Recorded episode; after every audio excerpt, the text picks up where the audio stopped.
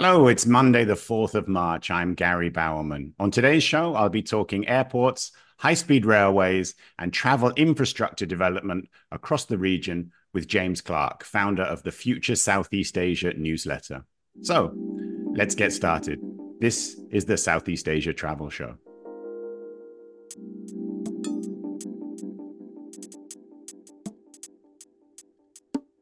Hello, wherever you are in the world, and thanks for listening in. It's just me this week as Hannah is in Berlin. Wherever you travel across Southeast Asia, it's impossible to miss that transport infrastructure is being built out on a vast scale, and this will continue over the next decade and beyond. So today, I'm delighted to welcome back James Clark, founder of the Future Southeast Asia newsletter.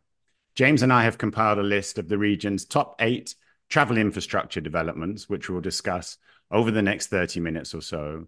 James was previously on the show just over a year ago on the 15th of February 2023. We've got plenty to catch up on and update you about uh, in the next 30 minutes. So, James, welcome back to the Southeast Asia Travel Show. How are you doing? And where are you right now? Because you're not currently in Southeast Asia, are you? Yeah, hi, Gary very great to be back on the show. I'm currently back in my homeland of Australia, um, in a town just outside of Melbourne. So just going back to see the family and get some things in order. Then I'll be back in full force back into Southeast Asia in a couple of weeks. Taking a break, or are you still working? Uh, working part time, but it's a bit hard to take a break when you're back and you haven't seen people for ages. So uh, I, a good thing about working for myself is I can sort of do my work and also take time out during the day to meet people. Oh, good to hear. Good to hear, James. So there's there's so much to talk about. We've put together this top eight list, but before we start, James, I just wanted to get your impression. Now, you've been tracking travel infrastructure projects across the region for many, many years. We had this massive lull caused by the pandemic, but it seems to have come back in force. There's lots of new announcements. There's not a, a lot of new project financing. Are you surprised at the sort of speed of announcements that we're seeing at the moment? Uh, I think that it's not surprising because there's still a long way to go for the region to, you know, get fully developed. So there's a lot of work to be done. Um, you know, it could have seemed a bit daunting after the pandemic to restart things. But I think that um, as we've seen, well, especially if you've seen, you know, talking about travel, you know, the the rebound has been pretty swift. So I think everyone is now realizing that they've got to get onto it and um, get infrastructure that can support growth and tourism. Yeah, because that that infrastructure that we're mostly talking about, and some of them are national projects, but a lot of these are interconnected, aren't they, across the region? And that's going to make it easier to travel around the region and also to shift, you know, products and people, that kind of thing. Yeah, it's all related. So it, I think they, the fact they know that, um, that you know, you've got to get the airports up to speed with you know international standards, and you know, get railways built that can um, connect big cities without having to fly. So there's a lot of great things that can happen. Yeah, that's a neat segue into our first uh, our first selection on our list of the top eight projects currently underway. And that's we've talked about this before, James. That's the Thailand High Speed Railway. As we know, this is part of the grand plan to connect China's high speed railway with the, the nations of mainland Southeast Asia. Um, where are we at with this? Because this was first proposed, I think, way back in 2010. China and Thailand signed the agreement, I think, back in 2016. We're now seven years, eight years ahead of that. Uh, where are we right now? Well, it's not good at the moment. We just had an announcement last week that the high speed railway will be delayed another two years. So, this is uh, the train that will connect Bangkok uh, to Nong Khai, which is on the border of Laos, and then that goes over into Vientiane, and that would connect with the Laos China Railway. So uh, even though the Laos China Railway got built on time within about five years, uh, in contrast, this one is just taking a very long time. There's been a lot of problems, um, you know, with financing and also uh, land clearance is a huge issue at the moment. Uh, not only land clearance, but where to put the railway because um, there's two problems at the moment, at least two problems. One is in um, there's a section near Nakhon Ratchasima that the uh, local residents want to elevate the railway because it was going to be on the ground. So that's been delayed. And then there's a, a section at Ayutthaya uh, where the um, you know they want to put it underground instead of elevated, so it doesn't uh, interfere with the view of the historic area. So when you think that they've got one section ready to go, then another problem has emerged. So I think that's a problem with a lot of railways in Southeast Asia is like land clearance in general, like uh, what to do with it. So this is a very typical problem. But yeah, this is taking much longer than it should have. Yeah, and of course, the longer it takes, it increases the the costs as well. So, for our listeners that aren't uh, up to speed with what's actually happening here, James, this is going to connect Bangkok, the capital of Thailand, with Vientiane, the capital of Laos. And there are three elements to it, aren't there? The the high speed railway is going to be built in two phases, and then they have to build a railway over the Mekong River to connect uh, the borderlands of Thailand and Laos. Is that correct? Yeah, that's right. So at the moment, they're building the first section from Bangkok to Nakhon Ratchasima, and then the second stage will go to Nong Khai, and then they need a, a new bridge across the Mekong River.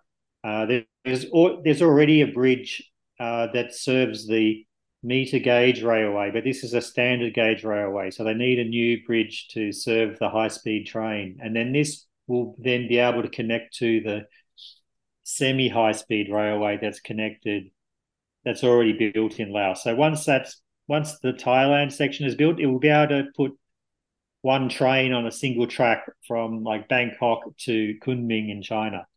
Right. So realistically, as it stands at the moment, Kunming is this this nexus of the whole plan to connect China uh, with Southeast Asia by rail. Kunming is a city in southwest China as it currently stands, you can tra- travel from Kunming to the border with Laos and then down to the capital of Vientiane.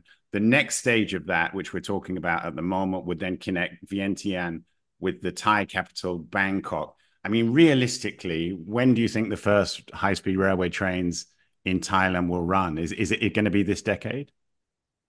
Well, yeah, I, the report said last week that it's going to be delayed two years. And but it wasn't clear whether they meant 2027 or 29. But either way, we could hope that by the end of the decade, that um, the high-speed rail, railway to Laos will be operating.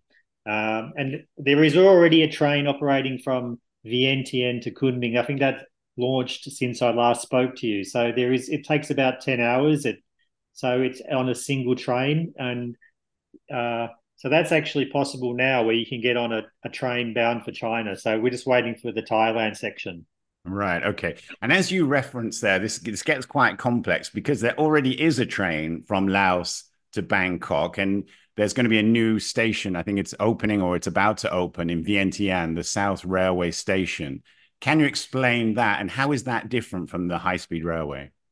Yeah. So this is a bit confusing and uh, a bit of a uh, bit contentious because Thailand is building this uh, dual operating system. So they've already got this meter gauge railway, which is the railways that were used in like 100 years ago, uh, like the meter width uh, rail track. And that's a bit slower and, and they're using diesel engines. And that's currently operating now to the border. So uh, there is also a, a train that goes from Nong Khai to the other side of the uh, river, so it's only it doesn't go quite to Vientiane, so you have to get a bus to Vientiane. But they've now extended that line to South Vientiane, and there's a, a new uh, railway station in in South Vientiane, uh, Khamsavath Station. So that's expected to open in May, and they're talking about running t- trains from Bangkok to the South Vientiane station. So it will be able to go in one go. So we're hoping that will be operating, and that will kind of serve as a, a rail service until the high speed railway is operating. Right. And I know you like to get on these trains as soon as they open. Have you got any plans to get on that one uh, in the next few months, James? Well, I'll be in the I'll be in Thailand around the time it opens. So I've I've learned my lesson of not trying to plan my travels on an opening date because I've kind of fallen short before when they've not opened on time. So if it's open, I will definitely be going to it. Cool. You're referencing there the Whoosh, I guess, in, in Indonesia. Is that correct? That's right. I, I went I went to Jakarta thinking it would open, and I missed it by a few weeks. So I'll have another go this year.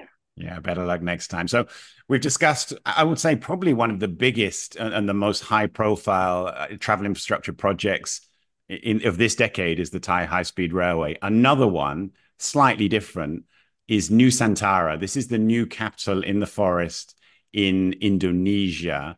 This is moving the capital, at least the administrative elements of the capital, from Jakarta, uh, which is on the island of Borneo, uh, on the island of Java, to East Kalimantan province, which is on the island of Borneo, which is which is a huge distance away. James, you've been reporting on this quite a lot. There's a lot to talk about here. What are the key elements we should unpack from this? Yeah, so Nusantara is like the new uh, capital city of Indonesia, and it even though it, seems like a random location, it's actually about as geographically the center of Indonesia as it gets. If you take the um, easternmost and westernmost um, points of the archipelago, so that's sort of why they've made it sort of there uh, as a, a, central point. And like you said, it's it's the administrative capital that will be moving. So because it's often a lot of the um, Western media have picked it up and go, "Oh no, Jakarta is sinking," and they're moving the entire city to the jungle, which is not true. Like Jakarta is business as usual. It's going to be the, it's still the business capital, and they're going ahead with building new new railways and what have you. But it's just the administrative capital is moving, sort of like you know Australia hundred years ago when they moved, they built Canberra, and then even in Malaysia you've got Putrajaya, which is the administrative capital of Malaysia. Uh, outside of Kuala Lumpur, which I, I, don't think many people who are not familiar with Malaysia would know that that exists. So uh, that's probably another thing too. Is like it's one thing to make a city, but then you've got to make it sort of a global city that people are familiar with. Yeah, that's a good point. I was just going to reference uh. You beat me to it. So, as you said, you know, it's going to be the administrative capital. This is kind of really the legacy of Joko Widodo, isn't it? After his two terms in in presidency, which he'll, he'll be leaving, I think, at the end of this year. He said that he will actually relocate to Nusantara, I think, in July this year, which is basically going to kickstart the, the sort of movement of uh, administrative processes, government uh, offices to Nusantara from Jakarta. But it's quite a long term project, isn't it? I mean, this isn't. I think it's not actually going to be fully completed until 2045. Is that correct? Yeah, I guess. I mean, and if you look at it as any city that's going to continually grow, so I mean, they've made a fair bit of progress. There was actually a uh, a great satellite image released last week from the NASA Earth Observatory, and they showed a, an image from 2022 and 2024, and you can see the the difference of how much progress they've made. Like you know, roads laid out and buildings have already been built, and They've they are moving uh, civil servants in July, as you mentioned. Uh, I think there's five thousand are being moved. Like so, they would be moved from Jakarta most likely, and then they plan to have uh, like the Independence Day ceremony. That's August 17. So that would sort of be, I guess, a soft opening. I don't think it would be the official because it still be ongoing, but that would be like a, I guess, a, a, flag in the sand for the president day before he before he leaves that he's like, "This is what I've done." Yeah, that's a good point. So the August 17th this year is the 79th anniversary of Indonesia's independence and the full completion in 2045 that will be the 100th anniversary. So I guess we'll be we'll be talking about this project uh, on and on I, I, suspect over the next few years James. Let's let's move on to number 4 because this is also a project that we've been talking about for a long time, but it does look as though there is actually some kind of concrete uh, development about to happen, and that's the Bali Railway. Now, this is really designed to alleviate the traffic congestion, which has got really, really bad, especially in the southern part of the city and the routes to and from the airport. James, what's the latest on the Bali Railway? So, at the moment, there is a plan for a, a light rail transit. So, sort of uh, that would go from the airport to the tourist area along the south beaches, so along uh, Kuta, uh, Legian, and Seminyak, but it would it would only be about four or five kilometres at the start. So uh, there are plans to sort of extend it further, but yeah, they've got to get something started because at the moment, um, well, every year the the traffic in Bali has gotten gotten worse. Uh, they had a an, an, instance last year where there were people just queued up for hours trying to get into the airport. Um, you know, and a lot of that's just bad urban planning. They're just like there is no urban planning. Basically, they just let people build over rice fields without planning to build wider roads in the future. And the, the rice fields that kept getting built out further and further out, there's no roads to support it, and there's just a lot of traffic now, and uh, nowhere to move. So uh, they haven't really announced how they're going to build though. Like where they will build if they they said underground and then elevated because there's nowhere to put it on the ground like you think of a light rail you think of something that's sort of at grade but um, you know they're talking about starting uh, construction in September this year so we would hopefully hear some more news about that in the coming months right and I guess the reason that it's going underground James is because if you build it overground, you're just going to make the traffic worse during the construction period. Is, is that is that real?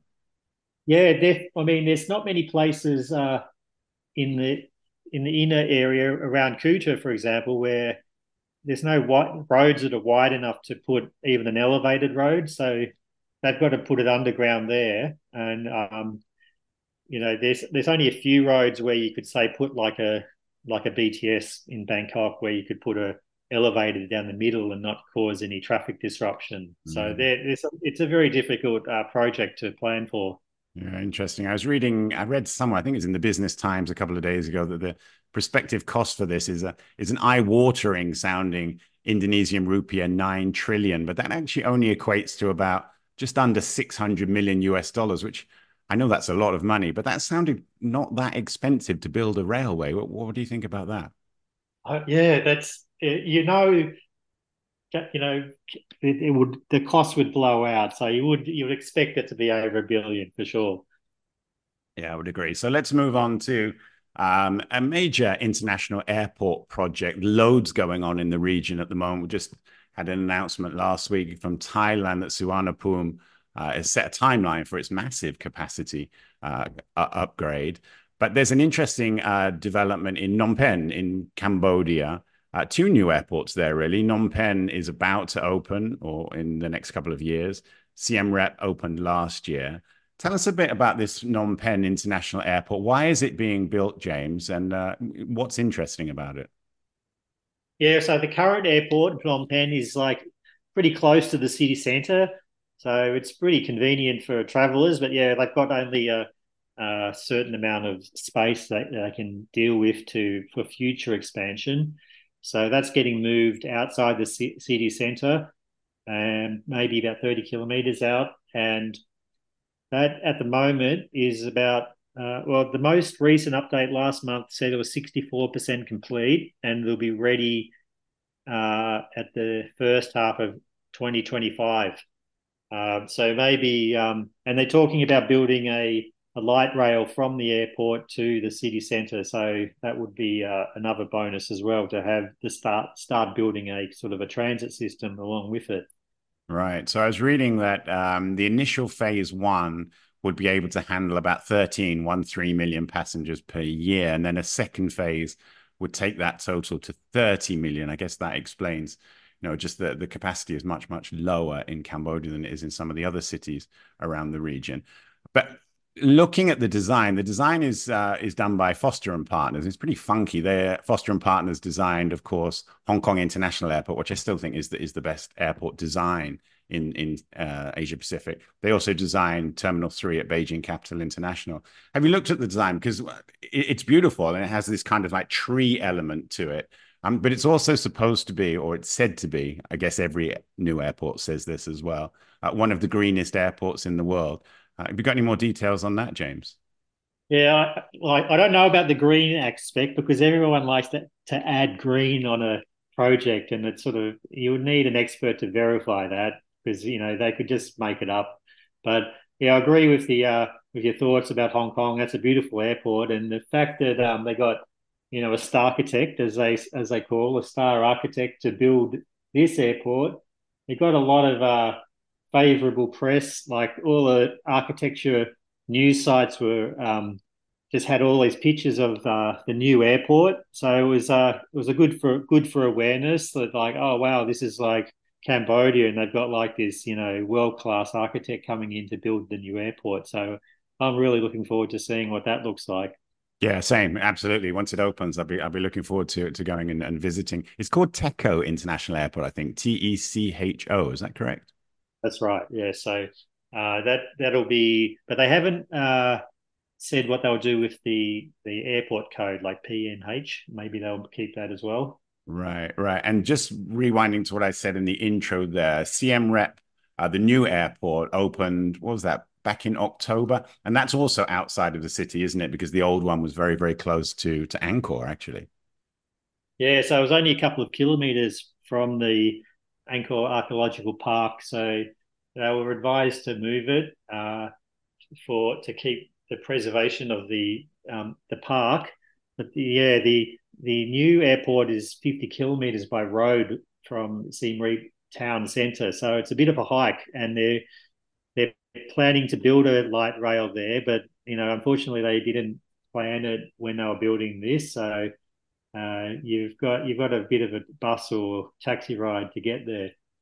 Right. Okay. So going back from airports and airlines to high speed railways again, and let's look at Vietnam, James. I think we did discuss this briefly last year. It's been on the on the books for a long time. This is the north south railway running from basically the Chinese border right down to, to Ho Chi Minh City in the south of Vietnam we we read a lot about this. There's a lot a lot of proposals. Is there anything concrete yet?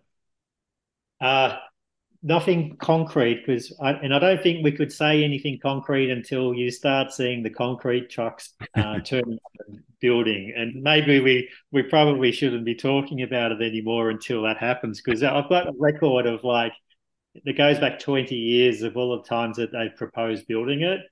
And it went a bit cold for a while, but it's really heated up over the last few years, and they're now at the point where they're uh, the project is being submitted to the Politburo in this month.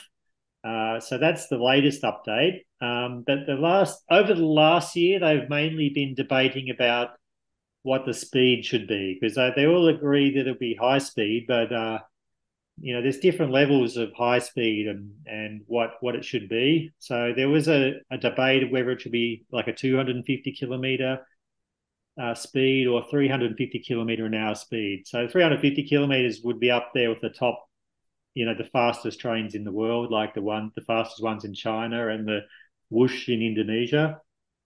Whereas 250 is sort of probably more like the high speeds of Europe. Uh, and there were people talking about why not just have it like uh, 160 kilometers, which is semi high speed, like what they have in Lao China Railway? Uh, but I think they're set on going for high speed. Um, the main thing is uh, I worked out that one of they wanted to have a train that went from Hanoi to Ho Chi Minh City in five hours, and to do that they would need it to have a, a 350 kilometer an hour train to get so it would include stops and that. Interesting, because that's quite a long way. I, I, think last year when we were talking about it, James, you said you know the the, the geography really of uh, in, uh, of Vietnam is quite well suited because it is that long curving uh, country. I saw a, a very very interesting uh, graph or, or, graphic in I think it was in Business Times, and we were talking earlier about Kunming being the sort of center, the nexus of connecting China um, with Southeast Asia, and we have that route that goes down. We were discussing through Laos, through Thailand perhaps connecting with Kuala Lumpur and ultimately with Singapore. And then there's this second route, which would go from Kunming uh, to the border with Vietnam, Hekou, and then it would go to Hanoi, then down, curve all the way down to the south of Vietnam to Ho Chi Minh City. And then there's also kind of the hockey stick curve would go back up to Phnom Penh and perhaps Poipet. I mean, we're talking a long way in future here, um, but that's quite an interesting route network, I guess.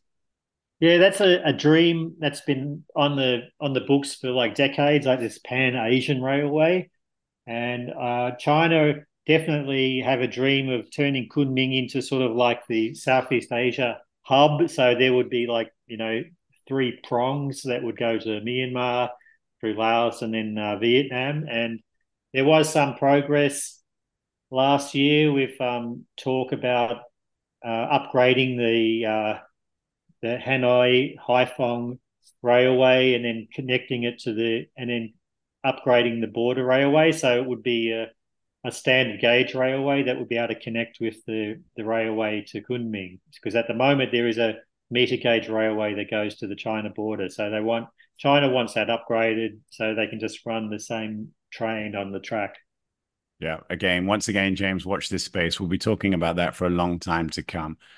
We're, we're going to we're going to sidestep the Kuala Lumpur Singapore high speed railway because at the moment that's still in a little bit of flux. But if we go down to the south of Malaysia to the border with Singapore, there's quite an interesting urban rail route that's going on there. Can you tell us a bit more about the connection in Johor Bahru and Singapore? Yeah, so at the moment they're building this RTS link. So it's going to be a like a, a metro line that connects Johor Bahru to Singapore. Uh, and that's going to be a game changer for people on both sides there because at the moment you you either get this uh, there's one train but it's runs at irregular hours and otherwise you're just driving or going over by a bus and you know I've been on that I've crossed the um, the causeway you know and it's taken 90 minutes to get through immigration it's like a real nightmare when it's really busy so with this uh, RTS link, it'll be like just getting on a metro train and going across to Singapore. And what they'll plan to do is have uh, immigration at both points, sort of like what you used to do on the uh, Eurostar. I'm not sure if you do that now, but um, like if you're in Johor Bahru, you get you clear immigration for Malaysia and Singapore. So as soon as you get out on the other side, you just walk out and you're in Singapore ready to go. So yeah. for people who are living in Singapore, uh, working in Singapore, living in in Malaysia, this is going to be a huge time saver. And the and the other thing is this will be connected to the uh, the Singapore's transit system, whereas the current um, Woodlands doesn't have a a, um, a metro station. Yeah, you made a good point there, James, about a lot of people living in southern Malaysia in Johor Bahru uh, that work in Singapore, obviously, because the Singapore currency is so much higher, wages are much higher, but the cost of living is cheaper to live in Malaysia, in southern Malaysia. But you know that, as you said, that causeway crossing can take a lot of time. And I think the other element to this as well is that it's hoped, and I think it has, has actually started to happen, that this will actually attract a lot more business investment to Johor Bahru and connect it much more closely um, to the Singaporean economy. Yeah, they're talking about like a like a special economic zone that would include Singapore and like um, the Johor area. So that's a sort of like modeling on um, Hong Kong and Shenzhen. So you know, in the, in the future, they might even envision where it's sort of like a, a free travel zone. So people who are already maybe uh, you know, pre-cleared or whatever, or maybe even in the future it would be like Malaysians and Singaporeans should be able to freely travel between the country, and that would be a, and then that would just become a huge urban uh, economic area for the whole of Johor, Johor State and Singapore. Yeah, and also great for tourists traveling between the two countries. What's the current timeline for it, James? Uh, they're saying uh, RTS will be by the end of 2026 so I'm not too far away. So, James, the Ho Chi Minh City Metro, you've talked quite a lot about the Hanoi Metro, um, which is quite a complex pro- project. The Han- what's the difference between the Hanoi Metro and the Ho Chi Minh City Metro for, for visitors? Uh, well, I think the, the the one the Hanoi Metro that they've built one line already, and the second line, half of the second line will be open this year. Uh, but they're still not really, you know, area that's that a, a, visitor would see. So it's more just building out a network uh, for you know a future network for commuters. Uh, but if you if you visited Hanoi and you stay in the old quarter, you you wouldn't even know that there is a metro there. While in Ho Chi Minh City, there's a uh, the first metro line is under construction now, and that, that's starting in the city centre, and that's going out to the east of the city towards uh, the eastern bus station and this will be useful for uh, tourists to go out into the east area to the bus station and maybe to other areas. But it'll be a great uh, it'll be just a great start for commuters in general who want to come into the city from the eastern area. Um, but yeah, it's it's taken years to to build. It's just one of the longest construction projects. Um, like they started in 2012 and it was meant to be finished in 2018. And then, um, yeah, so it's now 2014 is still, you know, going. So it's been a very long wait, but we're hoping that, because uh, I'm living in, I'm living there at the moment and um, I hope to be there in July when they say it might open. So we'll see. Fingers crossed. So, James, you're currently in Melbourne in Australia. You're living most of your time in, in, Ho Chi Minh City, but you do travel a lot around the region. What are your plans over the next few months? What what kind of projects and what kind of places have you got your eye on to, to visit? Yeah, so when I get back, I'll be in Vietnam and I'll do some rail travel there. Then I'll be coming down to uh, Malaysia and Singapore and Indonesia. Um, so I'll be doing rail trips in all of every country I'm visiting. Uh, I'll hopefully get to try out the high speed railway in uh, Jakarta to Bandung. Uh, so yeah, there's um, and then come back to um, Thailand, and then if the railway to uh, Vientiane is open, I will try that out as well. Great. So hopefully we'll get to catch up for a coffee in Kuala Lumpur in the not too distant future. Yes, that will happen for sure. Great. Okay, James. Once again, thanks so much for your insights. Fascinating. There's so much that's happening in this sphere, and James's newsletter, Future Southeast Asia, is well worth reading. He keeps track of all these projects and the delays and the new announcements and everything that goes with it. It's well worth reading. Uh, it's it's a great resource which he he produces every single week. So James, thanks very much. Thanks for having me. So that brings to a close this week's show. Many thanks to James for joining me and sharing his insights. We hope you enjoyed the podcast and don't forget to send us your thoughts and your comments on any of the projects that I discussed with James or anything that we missed out. Drop us a message on our LinkedIn page at the Southeast Asia Travel Show. And as always, you can catch up with the Southeast Asia Travel Show's full back catalogue on our website, the seasiatravelshow.com. And you can find us on any international podcast platform. So that's a wrap for today, but I'll be back later in the week with a special extra show looking at the outcome of the Spring Festival holiday in China for Chinese tourism. I look forward to seeing you then.